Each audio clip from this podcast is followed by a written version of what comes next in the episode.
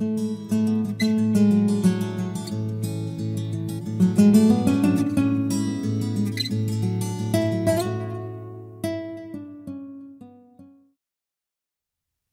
es el día de hoy lo que vamos a mirar.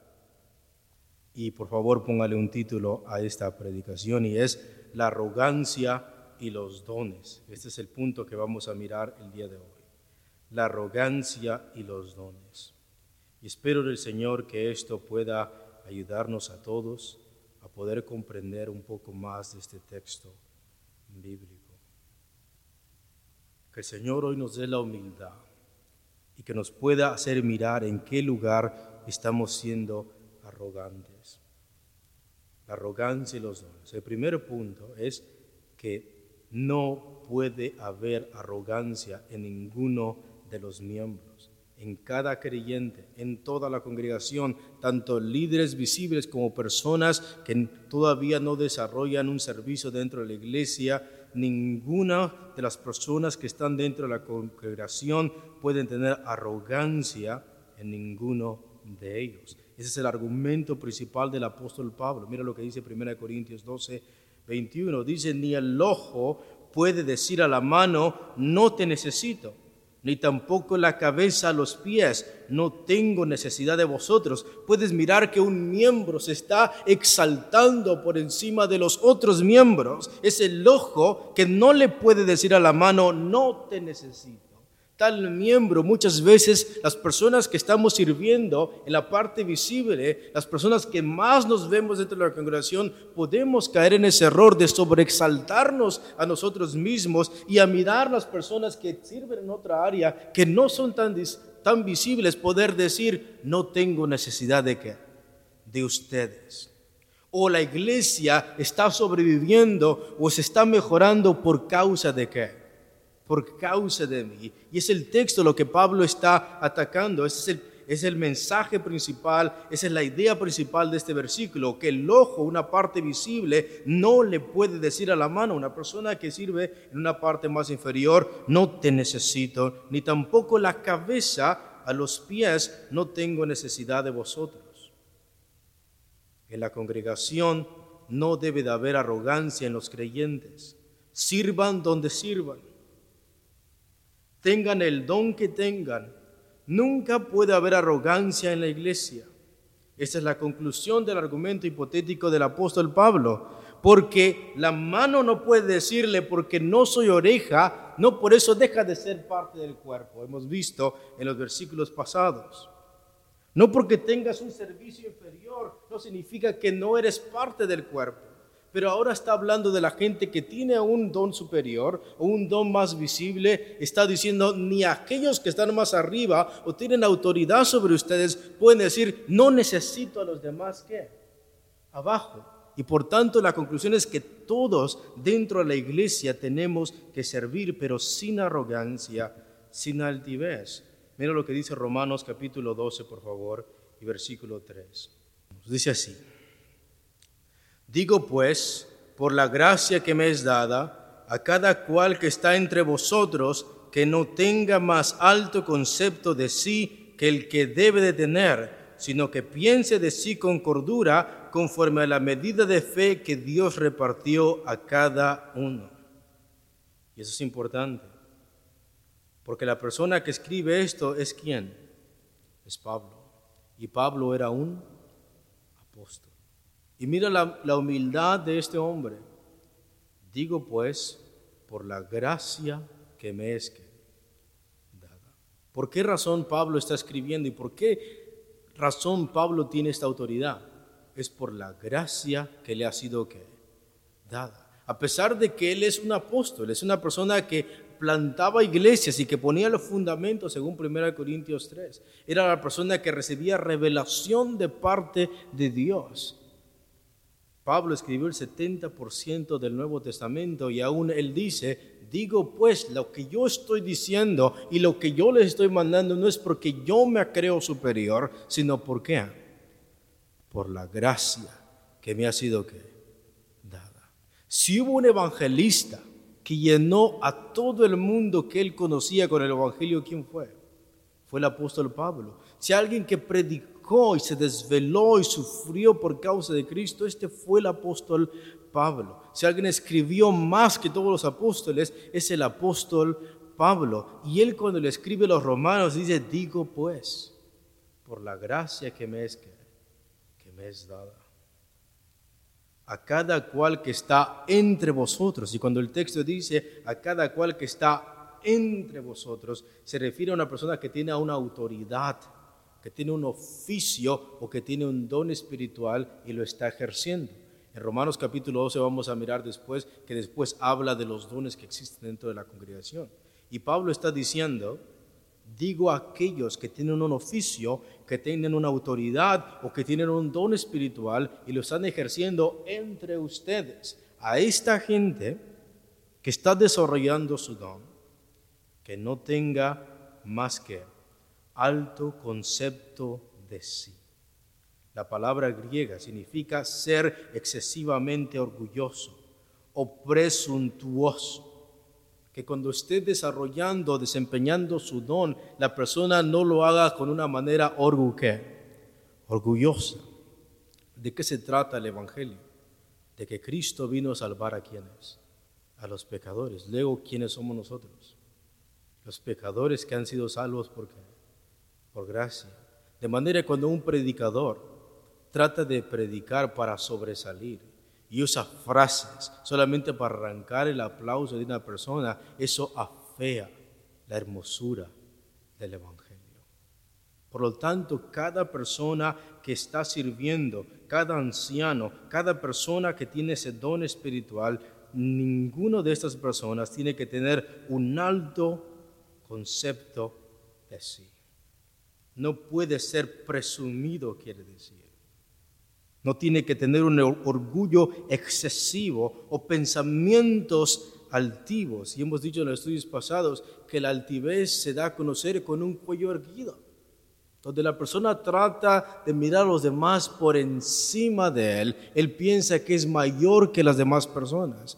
Pero una persona arrogante es la persona que mayormente anda con la cabeza. Siempre anda con la cabeza baja. No porque es humilde, sino porque piensa que nadie es digno de que lo mire al rostro. Y muchas veces podemos confundir la humildad con no hablar y muchas veces podemos ser arrogantes por dentro y por eso no opinar y por eso no desarrollar nuestro don y por eso no ejercer nuestro don. Hemos dicho en los estudios pasados que no hay cosa más arrogante decir yo no voy a servir en el don que Dios me queda, que Dios me dio. No hay algo más arrogante de, una, de un creyente que diga, yo no voy a servir porque a mí no quiero que me digan nada, no quiero ir a reuniones, no quiero que me llamen la atención, no quiero rendir cuentas a nadie. No hay algo más arrogante que eso. Por tanto, nadie, ni los que están arriba, ni los que están abajo, ni los que son más visibles o menos visibles, pueden tener una mente arrogante o altiva. Por eso el texto dice, a cada cual que está entre vosotros, que no tenga más alto concepto de sí que el que debe de tener, sino, y la palabra es contrario, por lo contrario, al revés, que piense de sí con cordura, que pienses de la manera que Dios realmente te puso ahí, que no estés pensando más allá de lo que a ti no te corresponde conforme a la medida de fe que Dios repartió a cada uno. De manera que la persona desempeña su rol, desempeña su ministerio conforme a la medida de la fe que Dios le dio. Y aquí no se refiere a una fe salvadora, sino a aquella fe que le capacita al creyente para poder practicar y ejercer su propio don. Y hemos visto también en Efesios capítulo 4 que aquel que mide ese don, aquel que decide hasta dónde vas a servir es Cristo Jesús, que llegando a los cielos dio dones a quienes?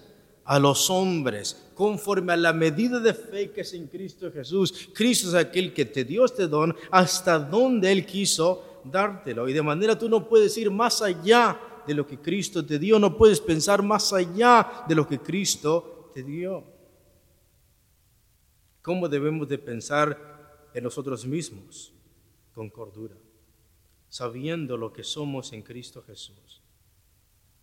Todos los dones, si tú tienes un servicio en una congregación, si tú tienes un don, tienes que saber que todos los dones son dados y recibidos por gracia. Y su objetivo no es glorificar al creyente, es glorificar a quién? Dios. Mira lo que dice Primera de Pedro, por favor, capítulo 4, versículo 10. ¿Lo tenemos, hermanitos? Primera de Pedro 4, 10. Dice, cada uno según el don que ha recibido. Luego tú recibiste ese que, ese don. ¿Qué es lo que debe de hacer con él? ¿Puede subrayar eso si no lo ha subrayado? ¿Has recibido un don, sí o no? Y este don es un regalo de qué? De gracia, ¿recuerdas? No te costó nada a ti.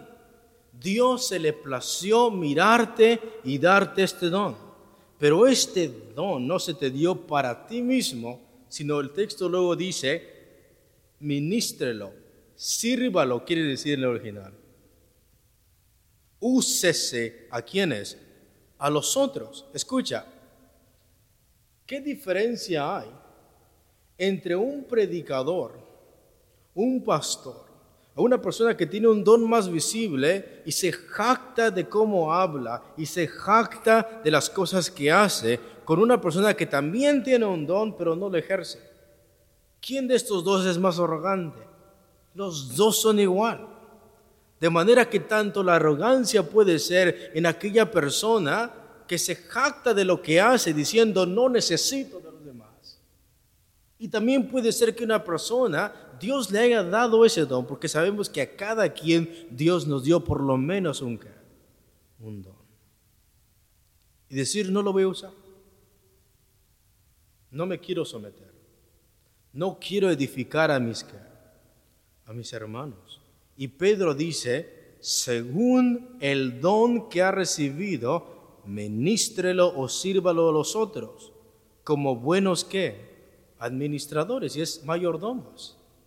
Esta palabra es como cuando alguien es el patrón y deja encargado a una persona de sus qué, de sus pertenencias. Dios nos ha dejado encargados de su qué, de su iglesia y nos ha dado un don para ministrarlo en esa congregación. Luego, ¿cómo sabes que eres un buen administrador de las cosas de Dios? Cuando al menos usas el don y lo ministras a quienes? A los demás. Como buenos administradores de la multiforme gracia de Dios. Eso ya lo hemos explicado en estudios pasados. El versículo 11, mira lo que dice. Si alguno habla, se refiere a predicar, hable conforme a las palabras de Dios. Si alguno sirve o ministra, ministre conforme al poder que Dios da, para que en todo sea Dios que glorificado por Jesucristo, a quien pertenecen la gloria y el imperio por los siglos de los siglos. Amén. Luego el pastor, las personas que tienen dones espirituales, siempre deben de servirlo y ministrarlo a otras personas, pero en este servicio, sea de palabra o sea de obra, es para que la gente glorifique a quién? A Dios. Ese es el punto principal de los dones. Los dones han sido dados por gracia y su objetivo no es glorificar al creyente, no es que el creyente se jacte o sobresalga dentro de los demás con una actitud altiva, sino que esto glorifique a Dios.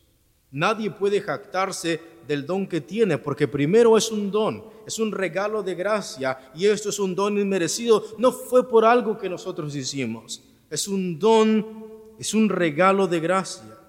Nadie se puede jactar del don porque tiene, segundo, los dones son dados por iniciativa divina. A Dios se le plació mirar nuestra insignificancia y darnos de su gracia. Pablo se consideraba el apóstol más pequeño y él fue que predicó más que todos los demás. Los dones son dados por iniciativa divina. Dios se le plació. Dios se le plació mirarnos a nosotros, menos que nada, a darnos un don conforme a su propia voluntad. Y por lo tanto nadie puede gloriarse.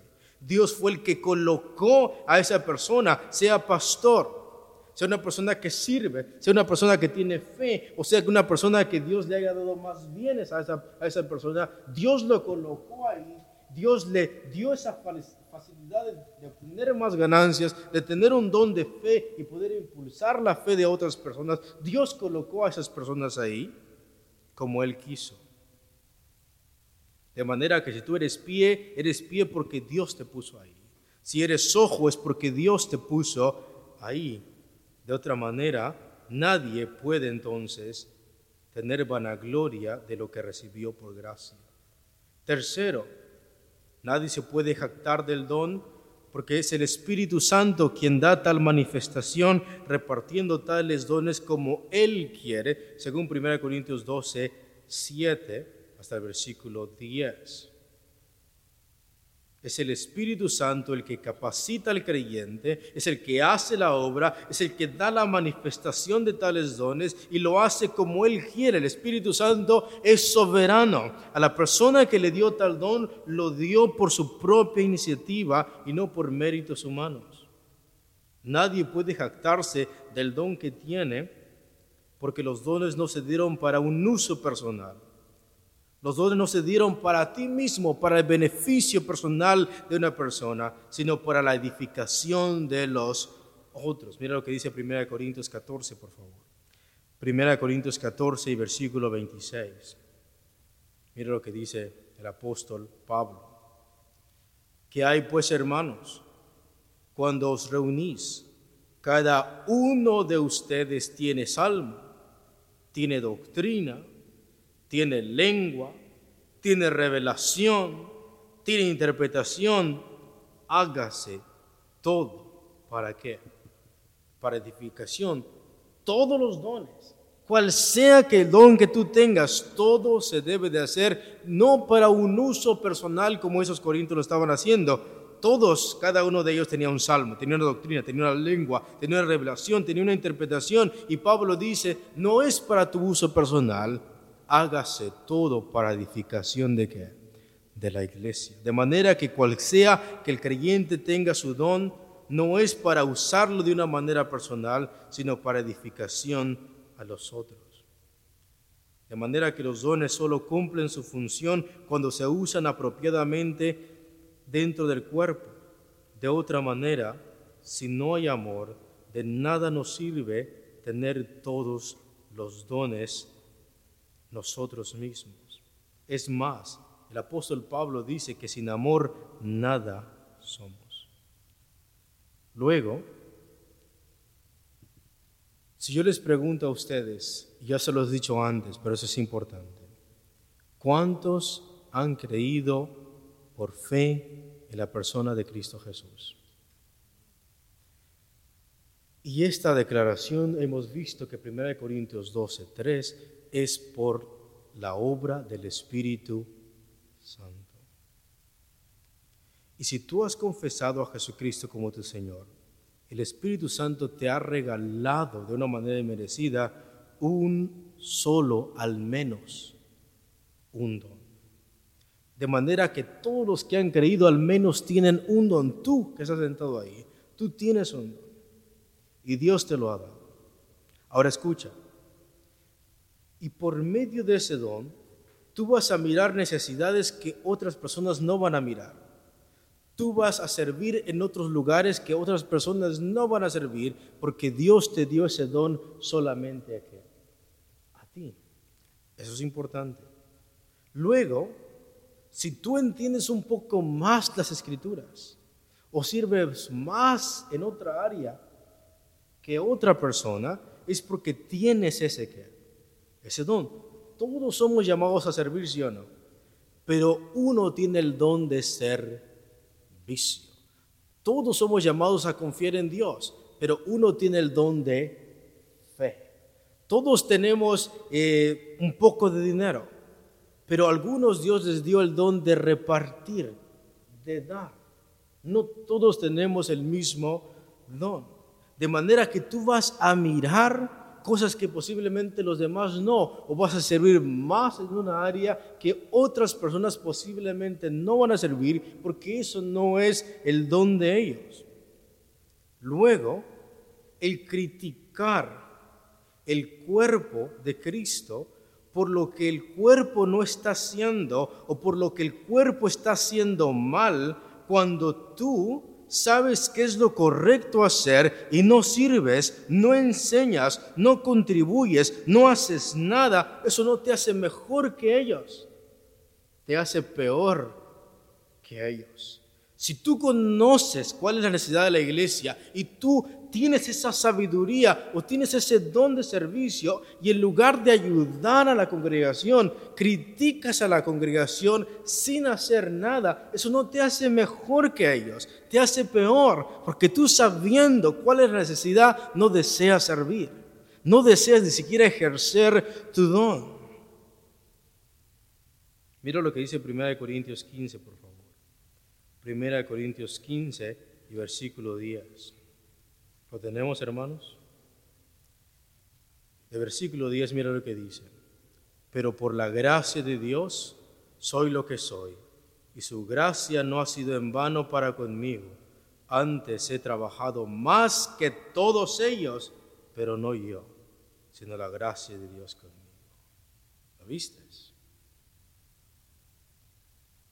Pablo era un apóstol y él recibió ese don de parte de quién? De Dios.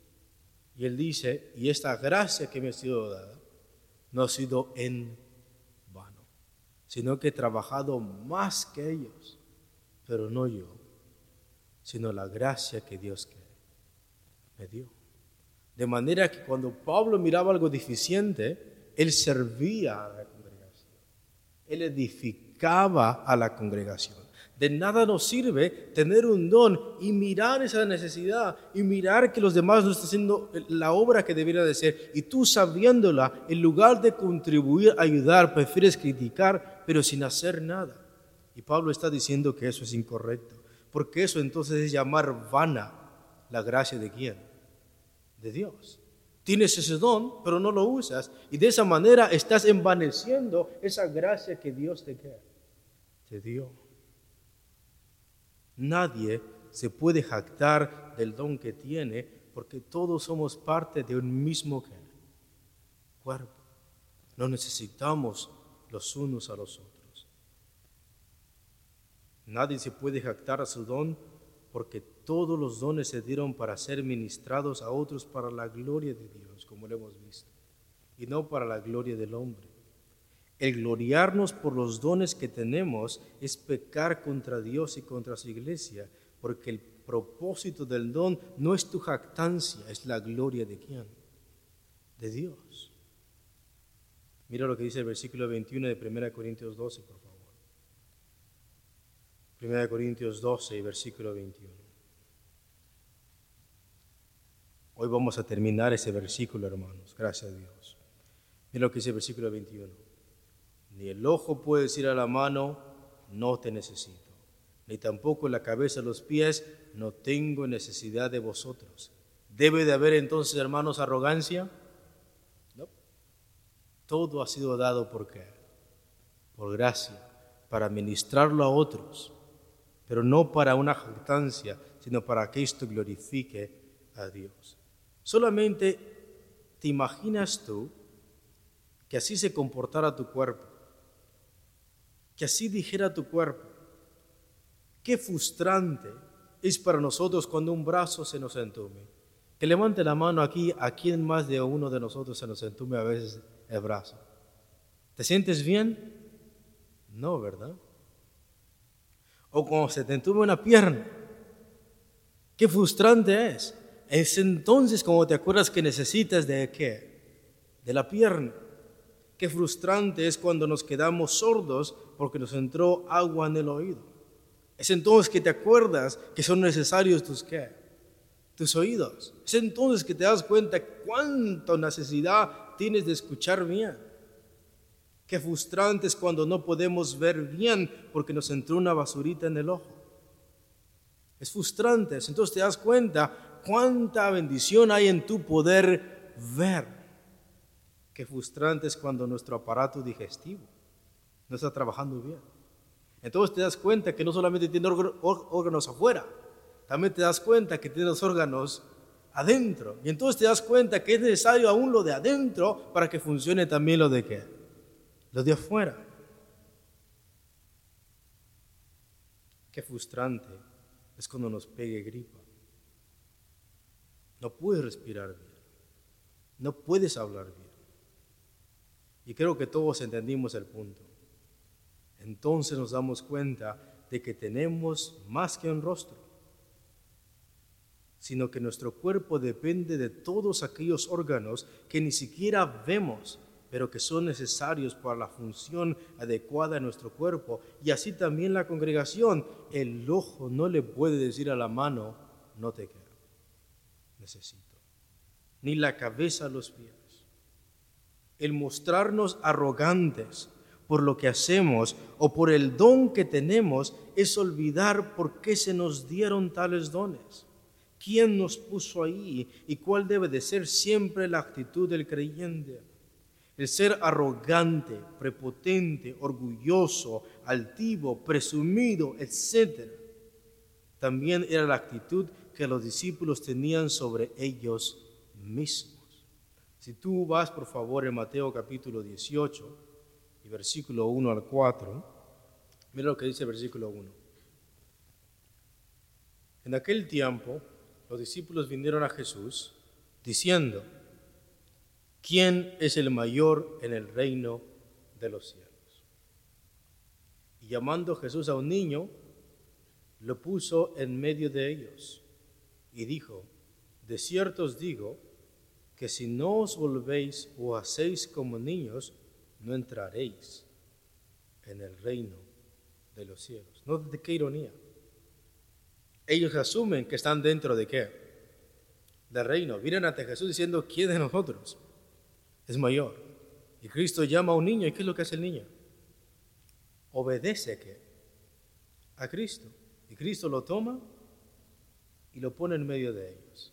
Y le dice, si ustedes no se vuelven como uno, no es que no van a tener un lugar en el reino. Es que si tú no te vuelves como uno de estos, ni siquiera vas a vas a entrar. ¿Puedes mirar la altivez de los discípulos? Ellos para dentro de ellos ya estamos en el reino. Ahora, ¿quién de nosotros es el mayor en el reino? Y Cristo dice, no, si no te vuelves como un niño, ni siquiera vas a quedar, ni siquiera vas a entrar. Versículo 4 dice, así que cualquiera que se humille como este niño, ese es el mayor en el reino de los cielos. Cristo se refería a la receptividad de este niño. Cristo solamente llamó a ese niño, el niño vino, lo puso en medio de. Cristo se refiere a la receptividad de recibir el mensaje, a los deseos de recibir, no de tener. Los niños en aquel tiempo, como hemos visto en otros estudios, no tenían derechos.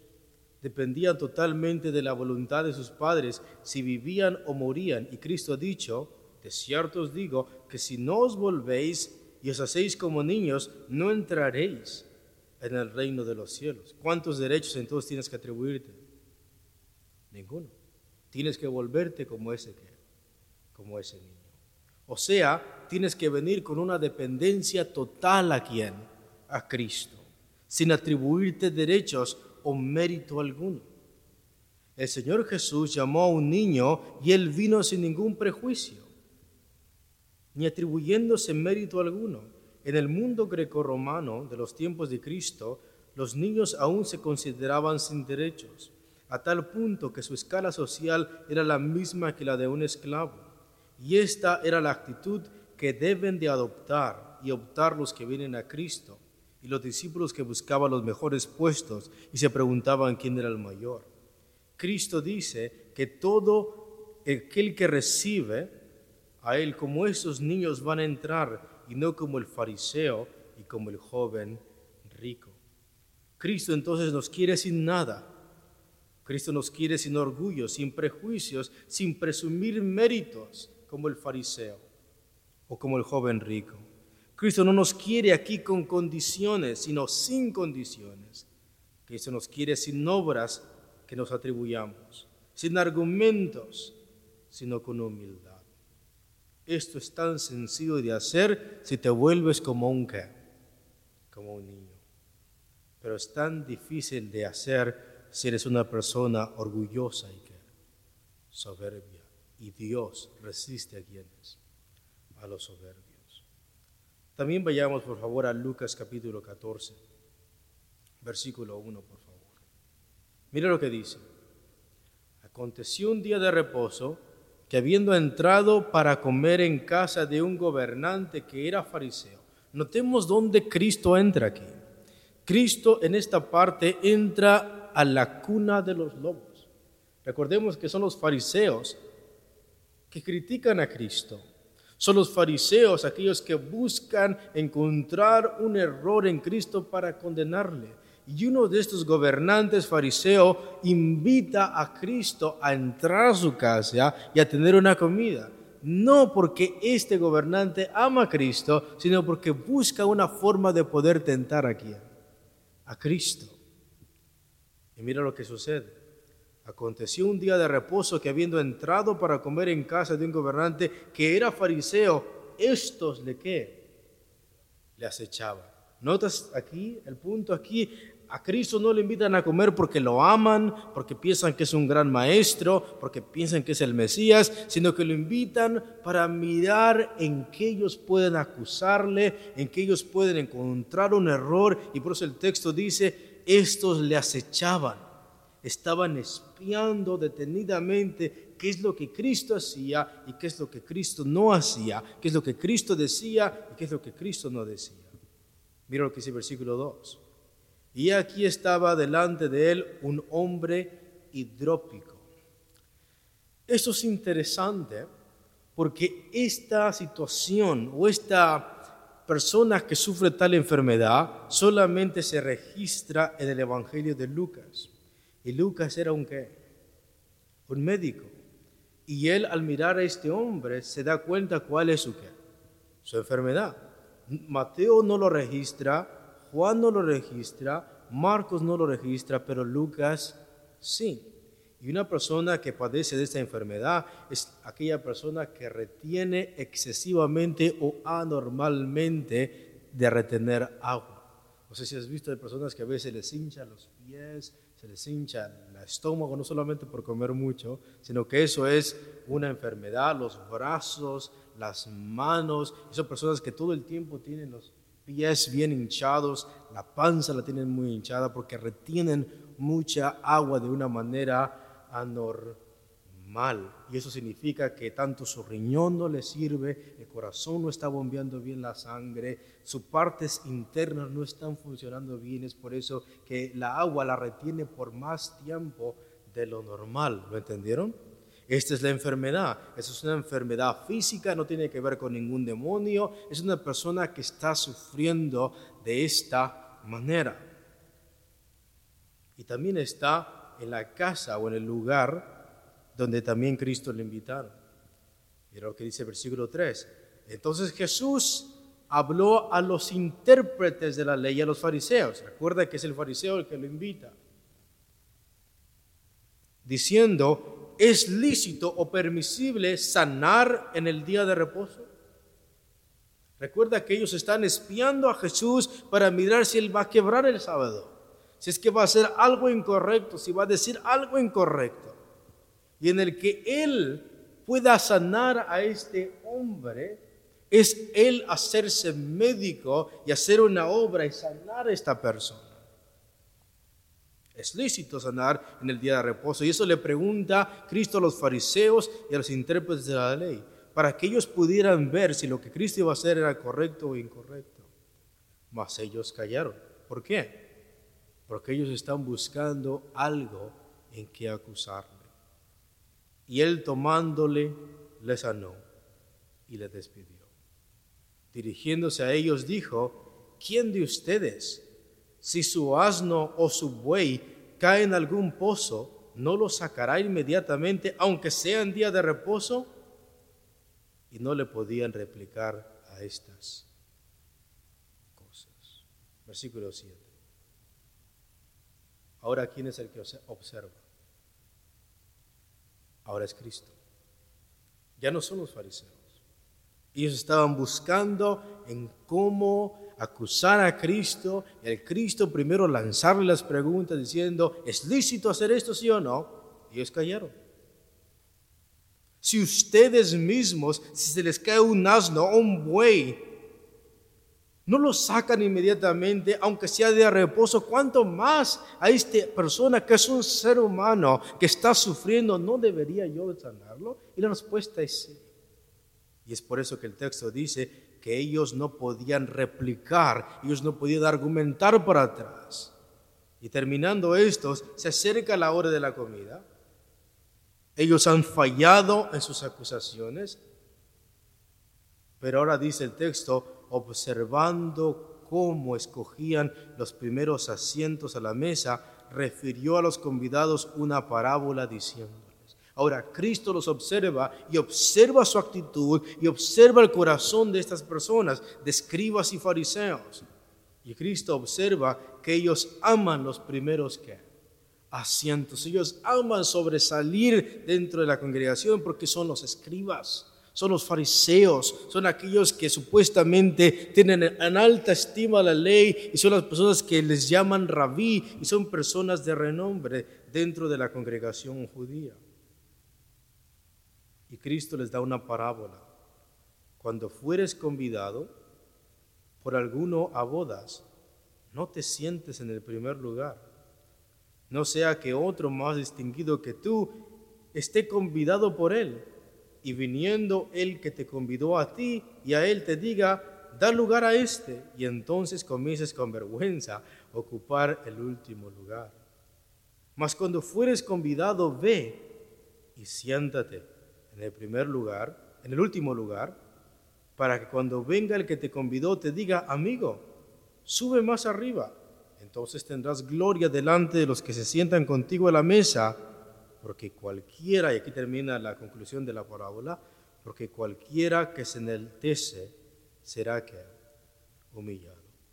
¿Y qué es lo que Pablo ha dicho? El ojo no le puede decir a la mano, no te quedes ni la cabeza le puede decir a, a los pies. Y esta gente está buscando los primeros asientos, buscan las primeras posiciones. Y Cristo dice, no hagas eso, porque aquel que se enaltece va a ser que humillado. Y aquel que se humilla será que así, así funciona el reino de Dios. Todo aquel que se humilla en aquel día va a ser qué? Exaltado. Y todo aquel que se exalta el día de hoy va a ser qué? Humillado. Este es el tiempo de qué? De humillarnos bajo la poderosa mano de quién? De Dios, 1 de Pedro 5. Y Dios va a exaltarnos a su tiempo. Dios va a dar las coronas a su tiempo. Dios va a dar los galardones a su tiempo. Dios va a dar las recompensas a su qué? A su tiempo, escúchalo, pongan atención, because this maybe is going to shock your mind. En aquel día que estemos delante de Dios, nos vamos a llevar muchas sorpresas. Donde personas que nosotros vemos que escriben libros y que son personas que predican mucho, solamente Dios conoce sus, sus corazones. Y a las personas que nosotros tenemos en alta estima, posiblemente son los que menos van a recibir coronas.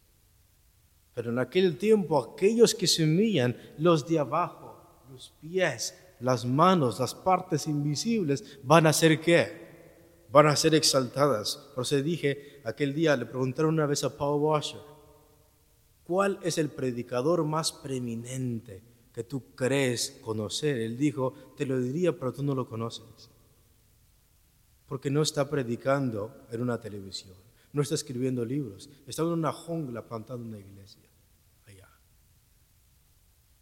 El que se humilla va a ser qué? Entonces gocémonos En el servicio más que, más pequeño, entre más te humilles, entre más seas servicial, entre menos fama, entre menos riquezas busques, entre más entregado a la obra de Dios estés, la gente te vea o no te vea, más Dios te va a, a exaltar.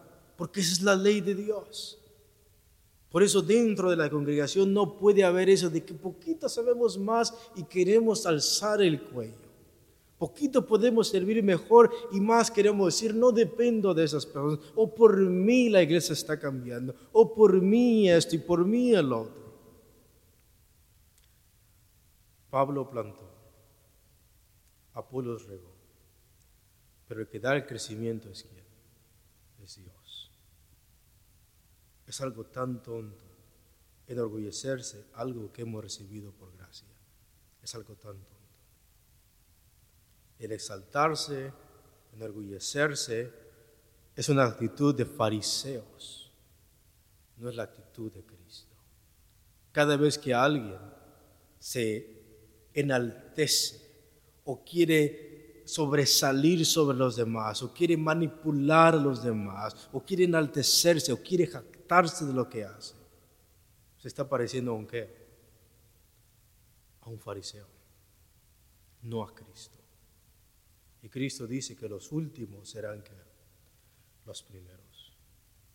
El que se enaltece será humillado.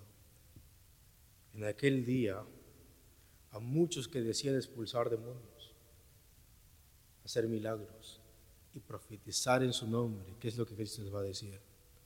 Nunca os conocí. Apartaos de mí, hacedores de qué? De maldad. No hay lugar en la congregación para enorgullecernos. En lo que Dios nos mandó a servir, sirvámoslo con todo el corazón, no buscando famas o que mi rostro aparezca en una fotografía, en un cartelón, o que la gente hable de ti, etcétera, etcétera. Jamás debe estar eso en nuestra cabeza. Nadie tiene que tener un alto concepto de sí, que, de sí mismo.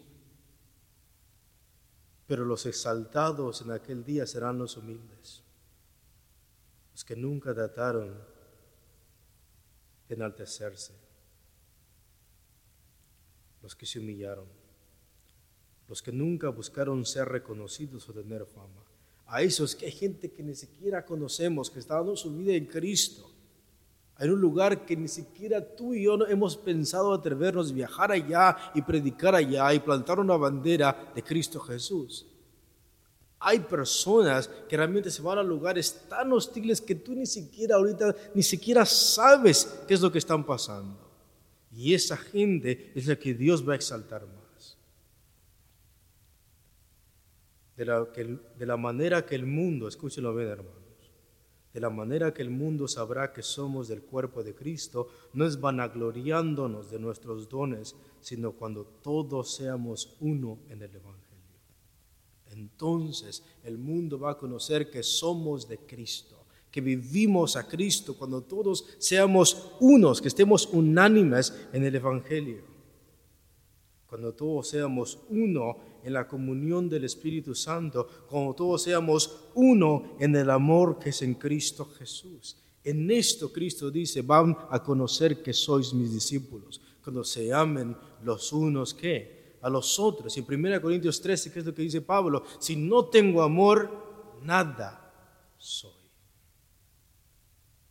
Si yo tuviese profecía y entendiese todos los misterios y toda ciencia y si tuviese toda la fe de tal manera que trasladase los montes y no tengo amor, nada soy. Por tanto, tenemos que caminar como un solo cuerpo. ¿El cuerpo de quién? De Cristo. Lo que te pasa a ti me tiene que importar a mí. Y lo que me pasa a mí te tiene que importar a ti. Y lo que le pasa a un hermano nos tiene que importar a todos, porque todos somos un mismo qué? Cuerpo. Si el cuerpo de Cristo es la iglesia en la tierra, entonces Cristo camina en esta tierra con los pies de la iglesia, hace con las manos de la iglesia, Cristo predica con la boca de la iglesia. Cristo es el dueño de la iglesia, es el Señor de la iglesia y por tanto la iglesia que es su cuerpo debe de cumplir su voluntad aquí. Esa es la oración que el creyente debe tener. Hágase tu voluntad en el cielo y también a dónde? En la tierra. Es el cuerpo de Cristo que debe, debe de llevar a cabo los pensamientos de Cristo, caminar donde dice Cristo, hablar el mensaje de Cristo, servir como Cristo. Y no es que nosotros seamos indispensables por nosotros mismos. Recordemos que solamente funcionamos adecuadamente cuando estamos dentro del cuerpo y servimos en el cuerpo. No es que Dios sin ti no pueda hacer nada, más bien es Dios el que lo quiso así. Estás allí porque Dios te puso allí, porque Dios lo diseñó así y porque Dios te asignó un lugar y una función dentro del cuerpo de Cristo y es de edificar a su iglesia. Los dones no se dan para beneficio personal o para que sean utilizados para mercadear con la iglesia como Simón el mago quiso hacerlo. Denme también ese don impónganme también las manos y tengan ese dinero para que cuando yo también ponga las manos de otras, por otras personas, también pase lo mismo. ¿Y qué es lo que dijo Pedro? Tu dinero perezca contigo. La palabra perecer en el español también se podía traducir, ve tú con tu dinero al infierno. Es lo que Pedro quiso decir, lo investigas después. Tu dinero perezca contigo. Los dones no se deben de buscar para obtener fama, sino para ministrarlos a, qué? a otro. Ora, lee, participa, sirve y practica tu don para que el reino de Dios se expanda. Todas las partes del cuerpo son necesarias porque están diseñadas para funcionar específicamente aun cuando para algunos nos parezca algo pequeño o no tan visible, Dios nos puso allí y nos dio un don para servir y edificarnos los unos a los otros. Por eso mira lo que dice 1 Corintios 12, por favor, y el versículo 22, y con eso terminamos. 1 Corintios 12 y versículo 22. Vamos a leerlo todos juntos. Mira lo que dice. Antes bien, los miembros del cuerpo que parecen más débiles son los más necesarios. Quédate para otro sermón. Todos los dones son que, aún los más débiles. Para el siguiente sermón vamos a mirar que son aún los que, los más necesarios. Y terminando esta predicación, y espero que Señor nos haya hablado acerca de la humildad y el peligro de la soberbia.